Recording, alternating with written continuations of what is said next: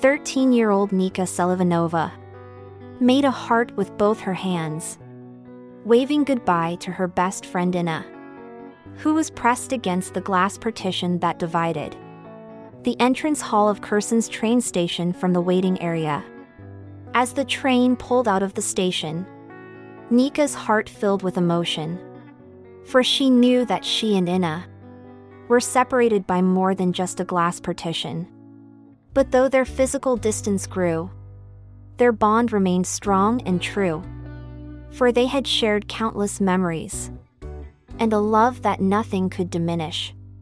So as the train disappeared from sight, Nika held her heart shape tight, vowing to stay true to her friend until they were reunited once again.